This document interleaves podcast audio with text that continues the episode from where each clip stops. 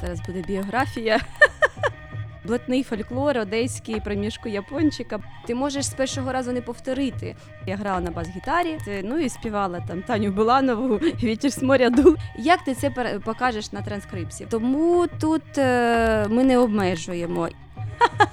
А якщо б е, оці вузькі чи ширші терці позначати стрілочками, то виходить не транскрипція, а одні якісь стрілочки.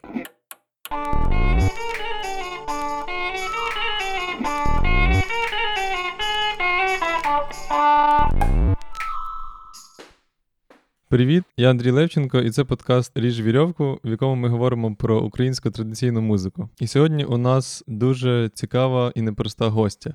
Богиня красоти, гроза любві це героїні її фольклорних текстів, які вона досліджує. Це Наталка Хоменко. Вона співає, досліджує традиційну музику, викладає в університеті Шевченка, робить різні дуже цікаві штуки і проекти, про які ми сьогодні поговоримо детальніше.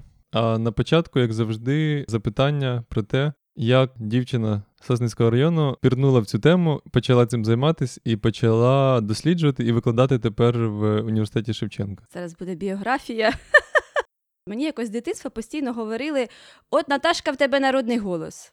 Думаю, що за народний голос? Що вони до мене причепилися? А мені ж як естраду хочеться співати, бо це ж було модно. Але мені всі у тебе народний голос, яка естрада. В школі була група своя Віа на той час. Ну на в селі була вокально-інструментальний гурт, де дорослі вже люди грали. Я там уже коли була в 10-11 класі, то була солісткою. А спочатку це у нас був шкільний дівочий такий ансамбль, де я грала на бас-гітарі. Ну і співала там Таню Буланову, вітер з моря дули, таке інше. Як ваше віа називалося? Між нами дівчатками. Ого, серйозно. Інтерес до музики був завжди, тому що я виросла в родині, де постійно звучала пісня. Тато в мене також історії люблю слухати, як з дитинства він постійно всі сусіди щитували, коли з городу йти на обід, то що тато йде з школи. Кажуть, о, Мишко з школи йде, ходім борщ їсти. Але в тата в нього було такі два репертуари: один це народні пісні, там віють. Вітри віють буйні, наприклад. А другий це такий е, блатний фольклор, одеський проміжку япончика, бо він був моряком. Я завжди чула ці пісні, тобто або ось такі міські, скажімо, або ж народні. Із народних пісень в родині саме по чоловіки. Я пам'ятаю, ще малою тато там своїм братом збиралась на лавиці, могли співати. І дід так само. Діда я ну дід помер, я мала була, але я пам'ятаю, що завжди щитували, що дід іде додому, бо він іде і здалеко вже чутно запорожець, матінко запорожець. Це значить, дід Яків вже скоро десь наближається до хати по звуку. От такий в мене от е, в пам'яті відбиток цього. Просто коли я жила е, в тій атмосфері, я це ну не диференціювала, не сприймала навпаки. Іноді, коли нас там співали, то вже був цей період. В селі, якщо співають десь, то сприймають, о, вже там якась п'янка. О, знов ще там Маяшкових якась п'янка. Люди, ну на жаль, так сприймали. І після школи у нас була група, ми їздили по району, співали. Це ну звісно, що мені б хотілося займатися там естрадою, як завжди, часто молодь е, хочуть співати. Сучасну, да, сучасну музику. Мені дали цільове направлення з області вступати в інститут культури. І я поїхала наївна дитина з села в Київ, в інститут культури, поступати на естрадний вокал. Тут е, вже доля щастя, напевно, те, що той рік вони не приймали дітей без музичної освіти. Звісно, яка б не музичної школи не було в селі, тобто ніякої підготовки не було. І я навіть не проходила прослуховування. Мені настільки не сподобалася атмосфера. То мене було кілька казусних ситуацій, не буду вже про них говорити. І для мене це не мов би як знак, бо я рада була поїхати звідти. Але для себе я прийняла рішення, що якщо я сюди не поступаю, я їду в Ніжинське училище культури. І поїхала в Ніжинське училище культури з відділення народного пісенного виконавства. Ну і з цього вся ця історія і почалась. Тобто естрада відійшла, але вже справжнє зацікавлення саме традиційною культурою, як такою. І я відкрила для себе смак народної пісні. Це вже в університеті на кафедрі фольклористики.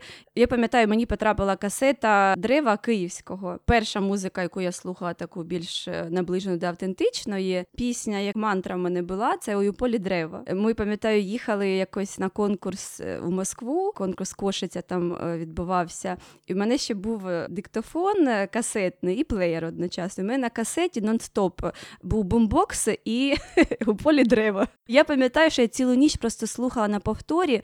Ну, Мені оця пісня з цим тончиком зачепила і е, якийсь такий дарувала мені стан особливий. Все, я з того моменту, можна сказати, закохалася з цієї касети, пам'ятаю, намагалася розшифровувати сама ці пісні, щоб вивчити. Першу пісню, яку я розшифровувала, це було «Е, «Да ясно же красно. То її знають, розуміють, що для людини, яка тільки починає знайомитися з цією музикою, це щось непросте, тому що там дуже багато розпівів.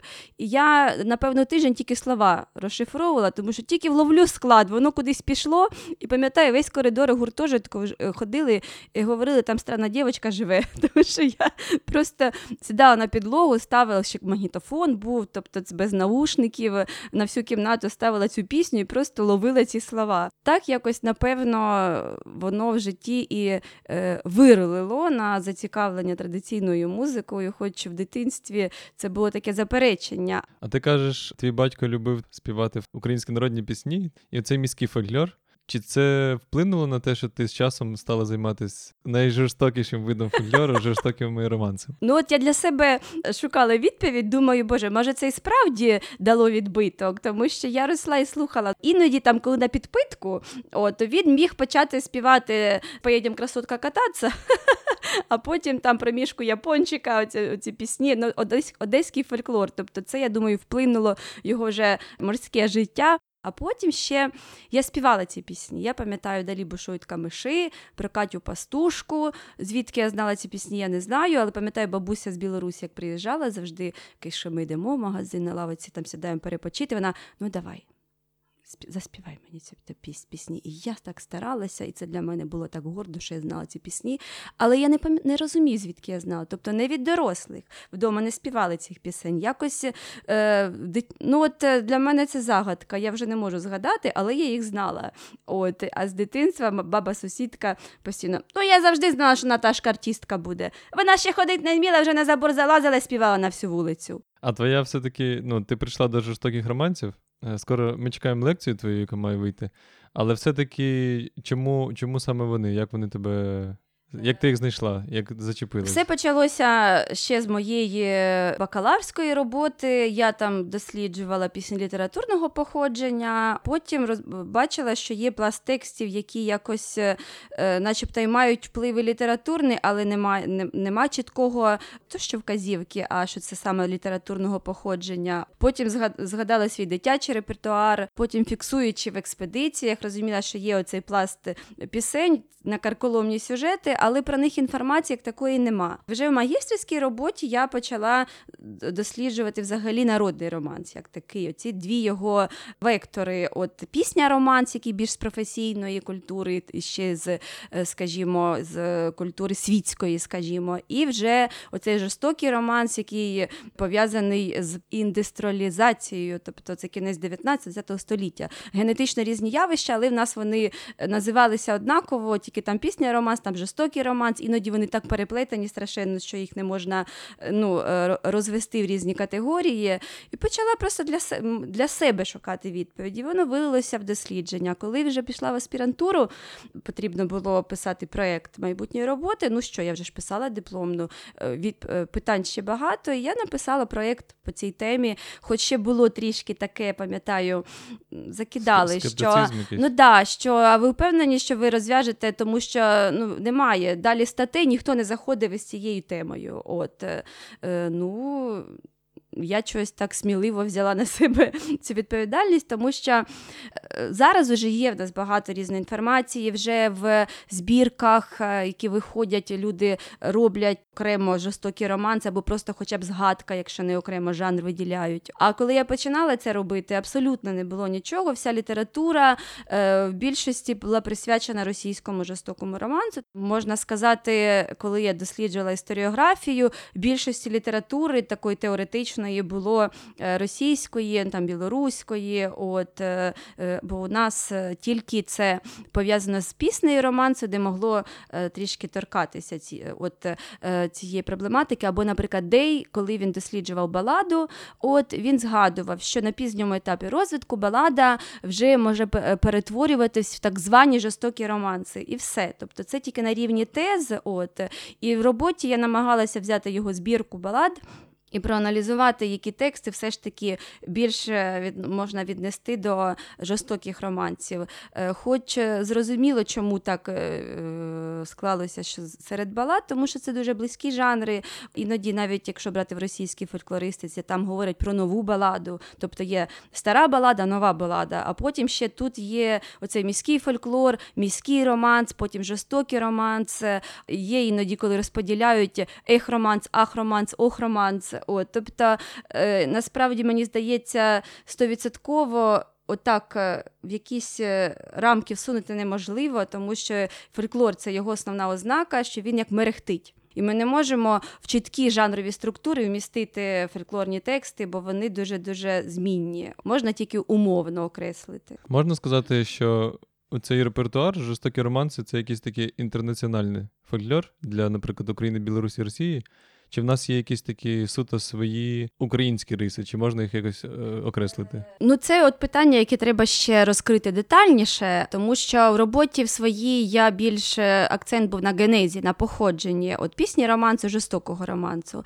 А от такі вже, щоб робити висновки регіональні, це потрібно окремо дослідж робити зріз. Як побутує. Я цього не робила, тому це може бути голослівно, але мені здається, навіть з тих текстів, які ми маємо, Дуже багато є текстів, які мені здається більше російського походження. От, але знову ж таки, можливо, це не так російського походження, як вплив, те, що вони в створювалися в оцих зонах прикордонних, тобто де і росіяни, і українці були, тобто де відбувалося змішування етнічне, не тільки соціальне, і етнічне. І тому, звісно, продукт діяльності він теж і тут уже знайти, хто на що вплинув, іноді складно. От, але таке спостереження, що коли говорити про про суто українське, то він більше все ж таки тяжіє до цієї пісні романсу, навіть якщо йде, що вбив він дівчину, воно менше цього мелодраматизму. А російські жорстокі романси вони вже більш пов'язані суто з міською культурою. Там таке, от більш нарочите смакування цією жорстокістю. Ну, звісно, і лексика, от тут навіть по лексиці ці дуже цікаво дивитися, що е, тоді буде дуже багато таких російських інклюзій в цих текстах, от або суржику.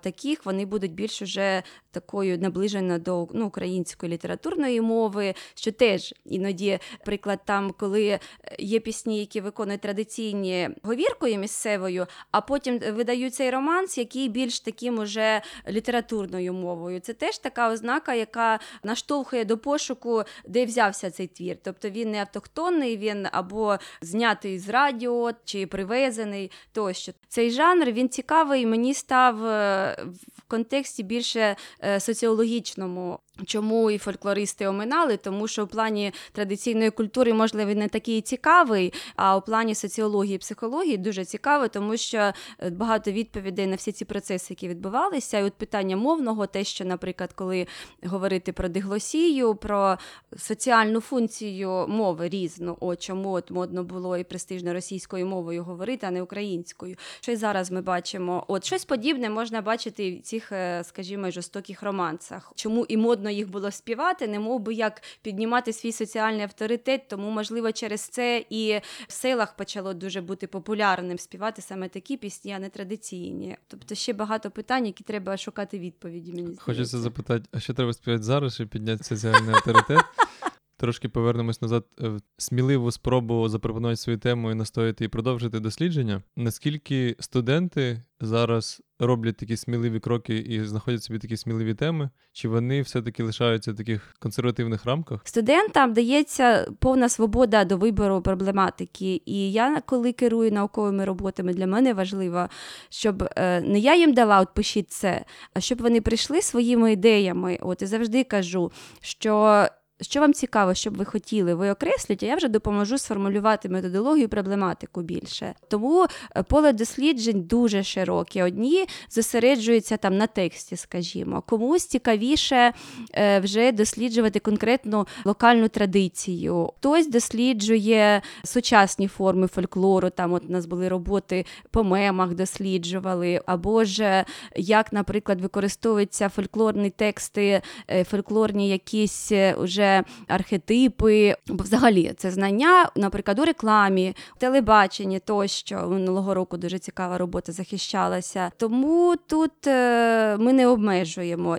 Звісно, є студенти, які шукають легші шляхи, а є, які шукають те, що їм цікаво. От у мене є одна студентка, яка, починаючи з курсової роботи і закінчуючи вже бакаларською, досліджувала замовляння. Спочатку вона записала від однієї жінки на Борщагівці, якщо не помиляюся, дуже багато текстів. Е, ми з нею створили таку методологію, де вона повинна записати не тільки текст, а взагалі все. Контекст, е, предмет. Потім вона вже досліджувала, їй цікаво стало як це з медициною пов'язано, з лікарськими різними засобами. А минулого року ми вже досліджували стопредметний рівень, саме як використовується предмет, його типологію у замовляльних практиках. Звісно, що одні теми будуть більш такого культурологічного спрямування, от деякі суто філологічного, деякі можуть бути наближені до музичного, але звісно, що ми не можемо аналізувати глибоко саме вже наспів, як такий його типологію,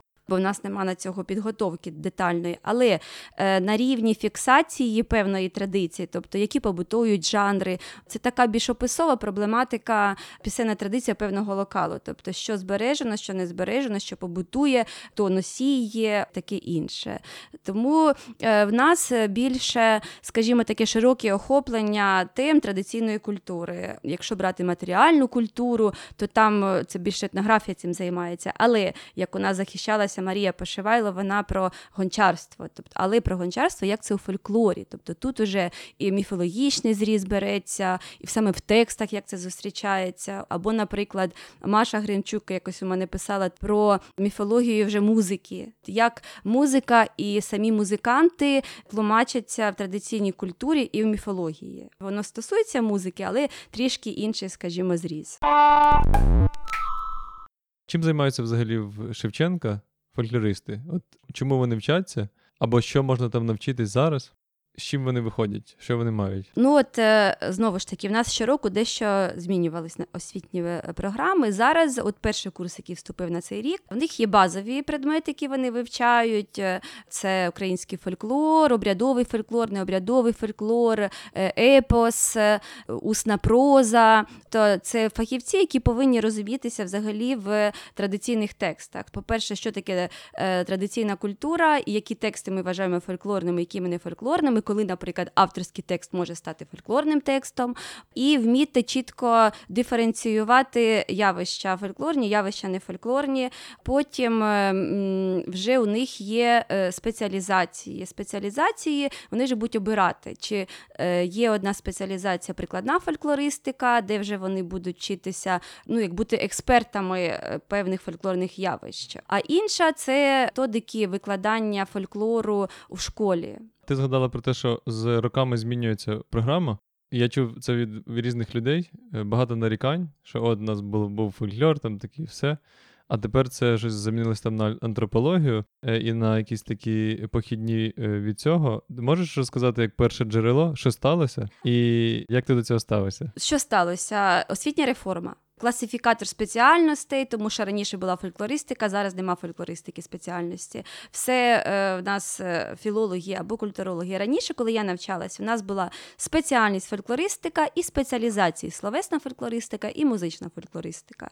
От е, коли кластер класифікації змінився, фольклористика зникла спеціальності, нам потрібно було якось взагалі рятувати, щоб це взагалі не це знання не зникло. От і не зникли такі дослідники. Тому вже е, ми собі спрямували дві освітні програми: одна в руслі філології, фольклористика, а друга в руслі вже етнокультурології. Коли це вже більше такі в контексті культурології, вони будуть отримувати спеціальність культуролога, а тут спеціальність філолога. По перше, по-друге, міністерство щороку змінює вимоги, і тому потрібно адаптувати, змінювати освітні е, програми, навчальні плани. І через це ну відбувається оця зміна. Тому зараз мені здається багато де такий перехідний перехідний етап от пошуку. Ми теж шукаємо, тому що хочеться дати, підготувати гарного фахівця і придумати, не придумати, а вмістити в освітній план ті дисципліни, які допоможуть бути таким фахівцем. Але тут теж є складнощі, тому що коли ми придумували, ми хотіли запрошувати фахівців різних, тому що не може одна та сама людина читати, наприклад, і антропологію, і обрядову культуру, скажімо, чи там декоративну декоративно-прикладне мистецтво, тому що фольклористика, вона ну я вважаю така міждисциплінарна наука, яка в себе дуже багато різні ну, знання з різних галузей, скажімо. Тому і фахівці треба такі. Тут є складність, тому що зараз суцільні скорочення взагалі закривають кафедри, які спеціалізуються е, на традиційній культурі. Тому для нас це взагалі я вважаю перемога, що ми це хоч тримаємо, хоч якось. Тому що раніше е, нас все відділення українське слухало курс усне народне народної творчості.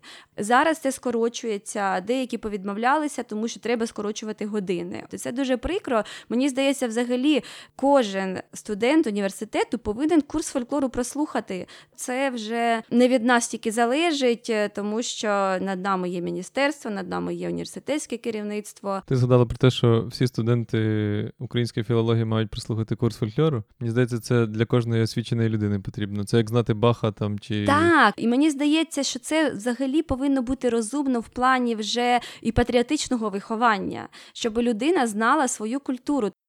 Розумієш, яка ще проблема? Раніше у нас був творчий конкурс.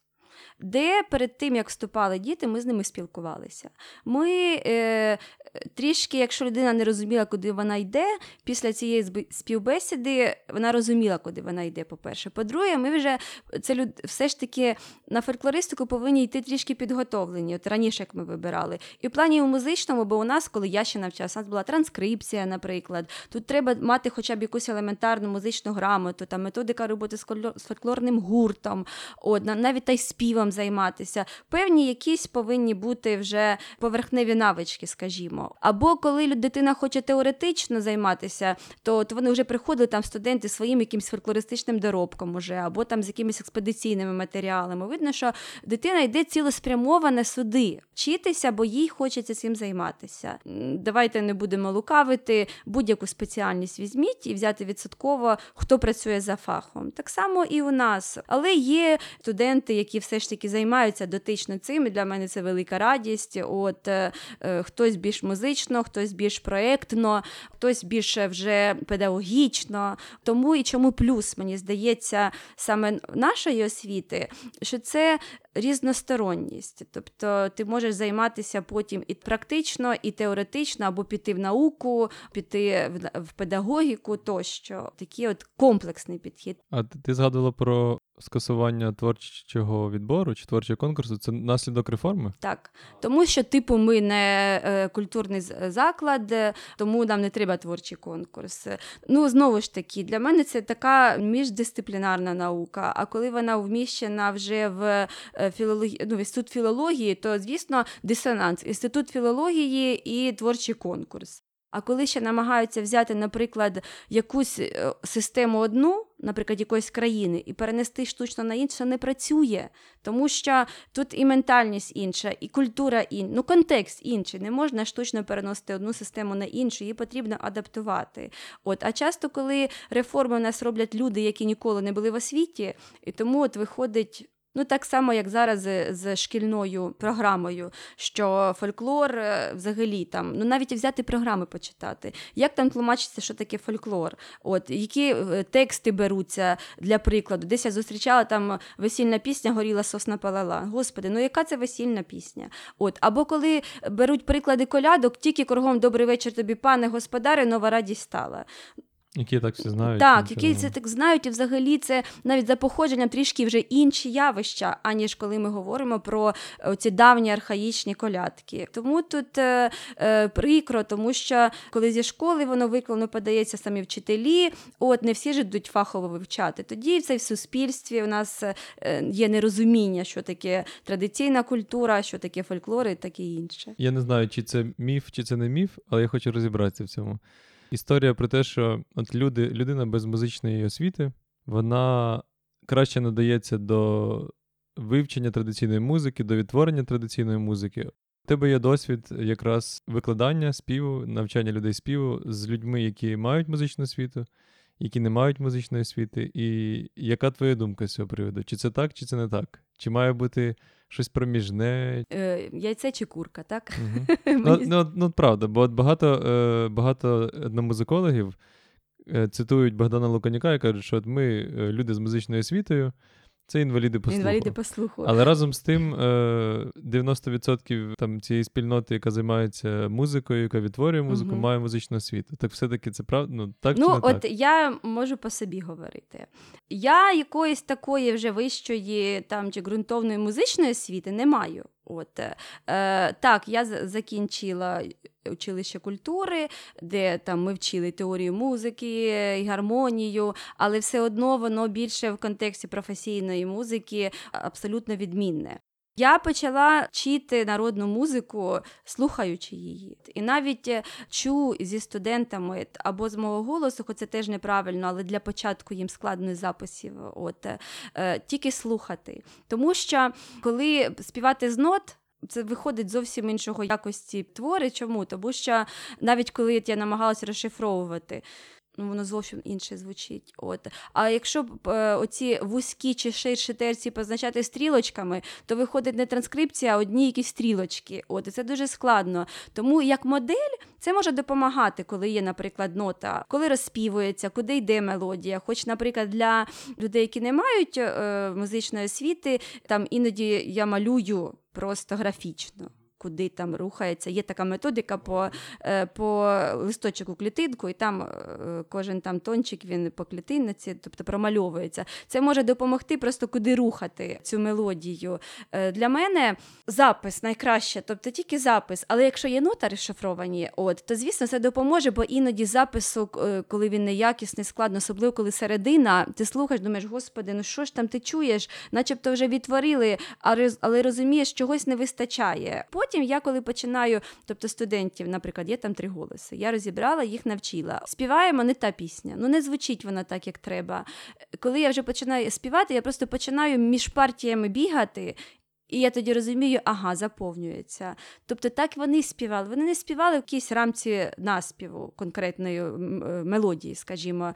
Там постійно, наприклад, коли нижні голоси, вони перехрещувалися, вони постійно щось там заповнювали, додавали, і через це е, виникав цей цікавий і неймовірний ефект е, звучання. А коли ми намагаємося штучно розвести це по по голосах, тоді воно і звучить отак. Просто звучить модель, а не звучить пісня. От. Але щоб це звучило звучала пісня, тут вже треба не рік, не два і не три цим займатися, набратися оцих е, Взагалі, коли ми говоримо про фольклор та й про музику, вона формульна, особливо якщо ти досліджуєш е, традицію одного села, п'ять пісень вивчив, наступні п'ять ти вже ну так само як з кричківкою. Часто починають співати, а потім ой, почекайте, ми на другу пісню перейшли, особливо коли говорити про нижній голос. От е, бо дуже подібний. Але да, нижній голос він функціональний. А от коли брати середину, яка там робить, е, як кажуть, сік. так, весь сік, от, от тут вже те, про що говорив на лекції пан Євген, що вже Крачківка зовсім інша. Тому що та ця та середина там настільки кучерява, вона постійно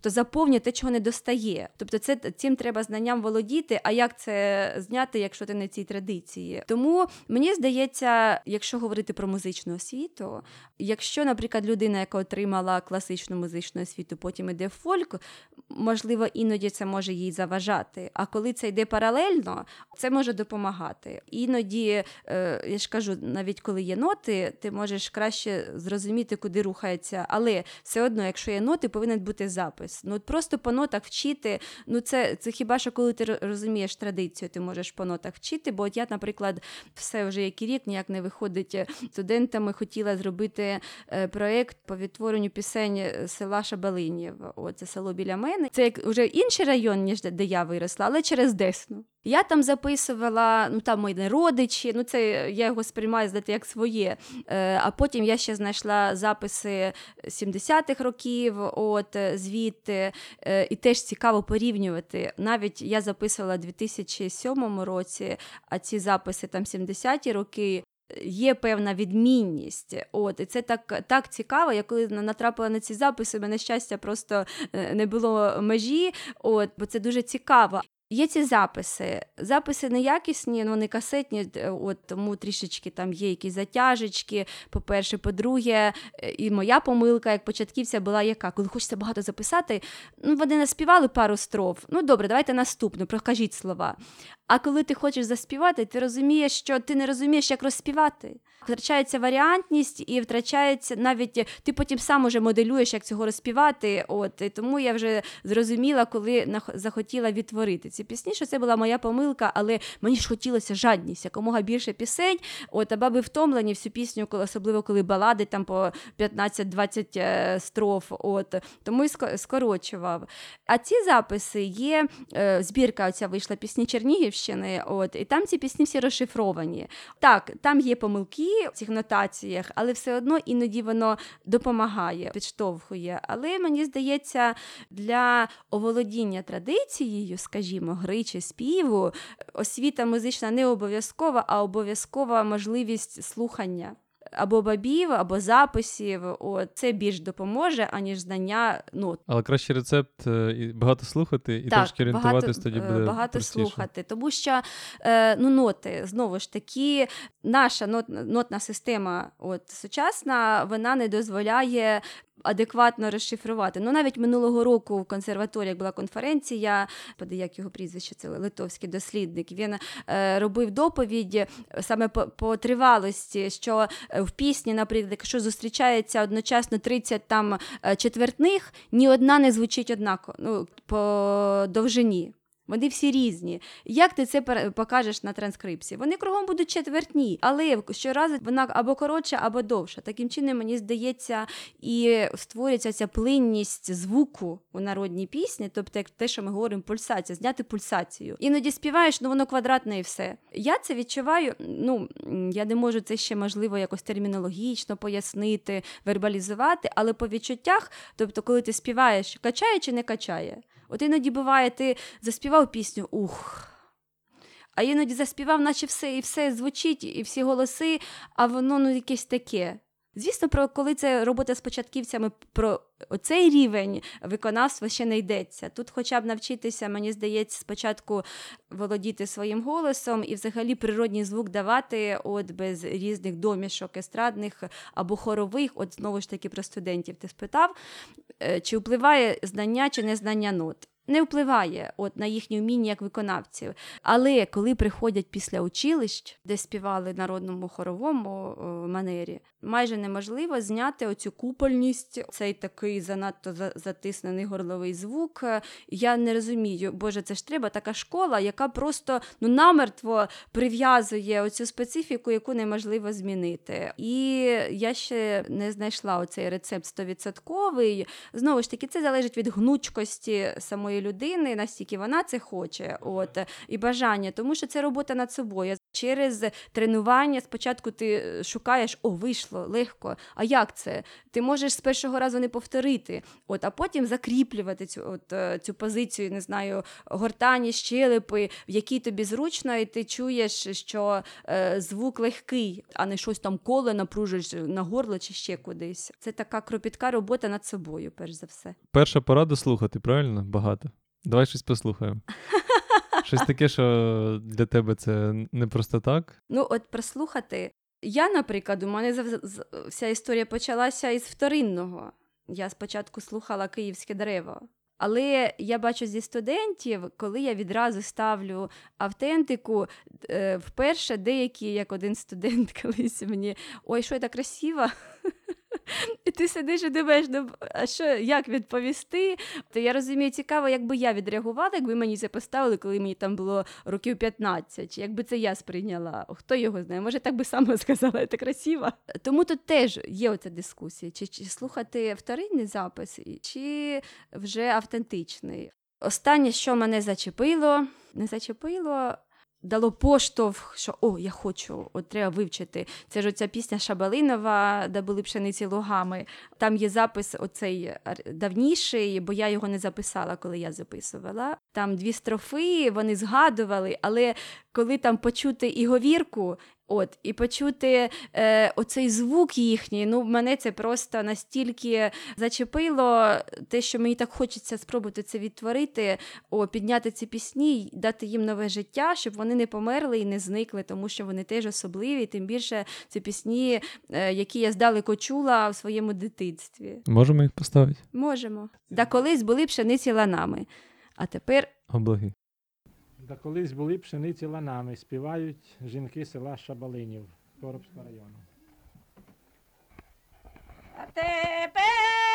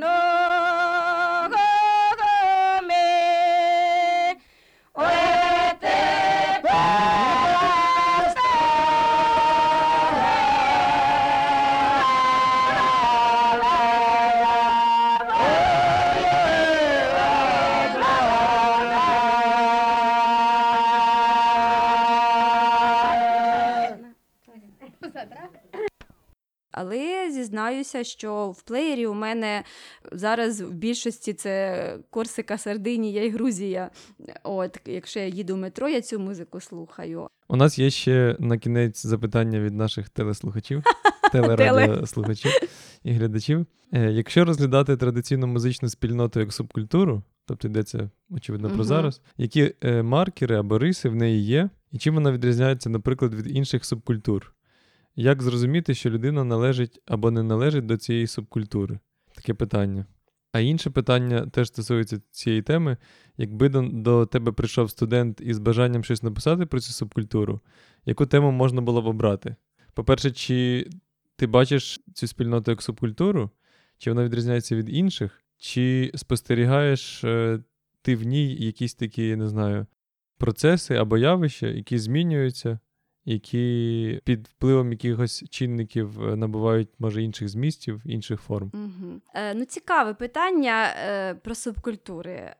Я думаю, вже можна е, говорити не просто про субкультуру там е, традиційної музики, як ви сказали, як там було сказано, а цілу субкультуру рисі. Чому? Тому що, якщо наприклад, навіть за, е, за мого студентства це е, дослідження вивчення цього пласту культури було все ж таки в рамках е, якихось колективів.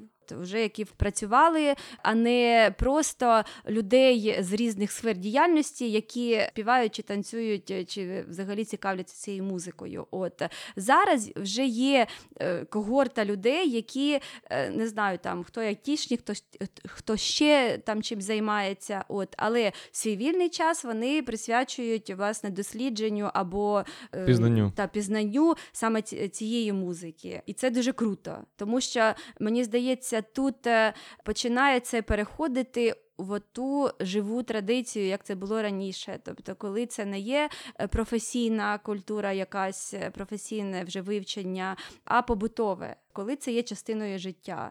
Так, можливо, це дає вже якісь нові свої форми, але в цьому ж і смак, напевно. Щодо дослідження, от звісно, що можна досліджувати, от як. Ну, це треба, звісно, подумати сходу, хіба ж так придумаєш. Але мені здається, це можна, по-перше, у нас там от було таке, що досліджували колективи. Там, от, е, Боже, це Денис писав у мене роботу, як же вона в нього була, там про е, дослідження впливу е, і радянської культури на формування, скажімо, от, е, народно-пісенного виконавства. І тому, власне, е, торкалися проблематики взагалі колективів, які займаються відтворенням е, народної пісні, скажімо так. Тому що тут ми можемо бачити теж різні. От, І ця класифікація колективів, е, їхні там репертуари, таке інше. Тут е, можна теж рухи, досліджувати самі ці рухи, де вони є, де вони функціонують, яким чином вони функціонують, чи вони організовані, чи є е, центр, навколо якого об'єднуються ці рухи, от яким чином відбувається навчання, чи це, от як ви там школи якісь, чи це вже е, свої якісь локальні осередки і інші форми е, оволодіння цим знанням. Тобто, це так, це буде більш культурологічна проблематика, от але саме дослідження дослідження, можливо, навіть контексту функціонування фольклорного знання в сучасності, якось так. Це дуже цікаво і круто. Дякую, може комусь запропоную. Угу. Як ти бачиш взагалі майбутнє традиційної української традиційної музики? Куди ми йдемо? Ми йдемо в пропасть, чи ми маленькими кроками піднімаємось і цього стане більше, чи це якось трансформується? Мені здається, е, всього потроху. От, І в пропасть, і вверх? Е, е, В пропасть, мені здається, ми не підемо, тому що це культура, якої ми потребуємо. Так, останні 100 років її заперечували, її намагалися знищити, але ж не вийшло. По-перше, по-друге, я бачу навіть е, спілкуючись з людьми, і те, що як люди шукають у цих майстер-класів занять, що є потреба співати і співати народну музику. Так, Звісно, співати народну пісню відразу, щоб круто вийшло, це е, ну, це треба кілька років мінімум бути в цьому. Але ж чомусь навіть е, ви можете провести дослідження е, людей, які прийшли через вашу школу. Чи вони так? так, чи продовжують вони цікавитися цим, чи ні? Мені здається, це як якась ін'єкція отримали і все, це вже підсіли. Воно настільки втягує, тому що це правдива музика. Це музика, яка має в собі в житті якісь несвідомі. ну, не знаю, генетичні коди, от, які просто резонують. Вони не можуть не резонувати. Іноді, можливо, людина не може пояснити, вербалізувати це, але на рівні відчуттів це те, що е, зачіпає, те, що дає тобі е, енергію життя. І знову ж таки, народна музика це музика не до слухання, це музика до співтворення. Тому е, зараз є ця потреба, чого хочуть вчитися, бо не хочуть просто вже слухати, от, а вони хочуть бути учасниками цього процесу. От. І тому через це бажання так, можливо, зараз не, не настільки масове, але те, що це зараз перейшло вже в побутування е, молоді. Це, це так, тобто це вже відповідь, е, що значить є майбутнє. І я дуже позитивно на це дивлюся. І так, це можуть бути нові форми. І тому я е, не схильна.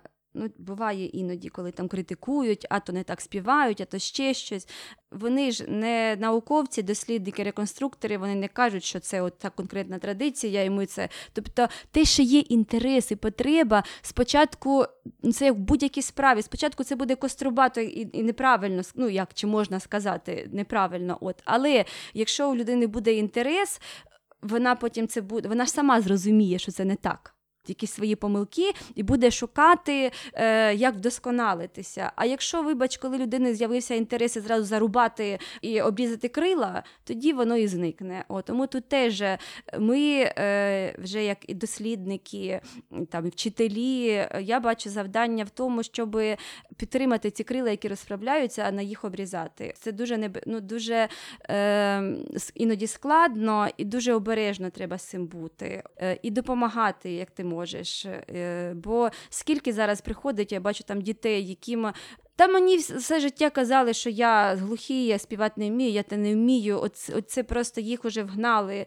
е, в оці рамки, що я не можу, настільки зневіра в собі, але оцю зневіру можна подолати через включення от саме в народну цю стихію, і коли вони потрапляють, і вони бачать, Боже, ну це ж такі така ну, хлопчик, дівчинка, як і я, і в нього виходить, чого у мене не вийде. Головне, як кажуть, не перетиснуть на початку.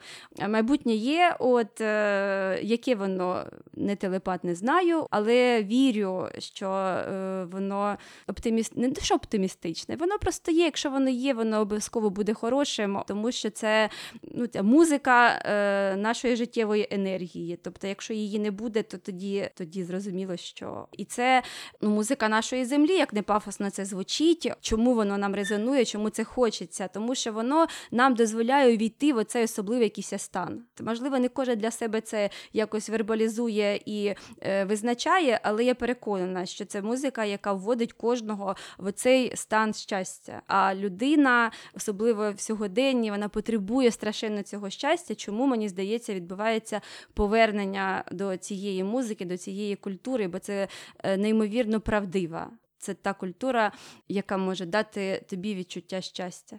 На цій максимально позитивній ноті е, ми закінчуємо. Ми говорили сьогодні з Наталією Хоменко про, як завжди, про українську традиційну музику і навіть трошки слухали. Чекаємо е, ваші коментарі і запитання до наших наступних випусків.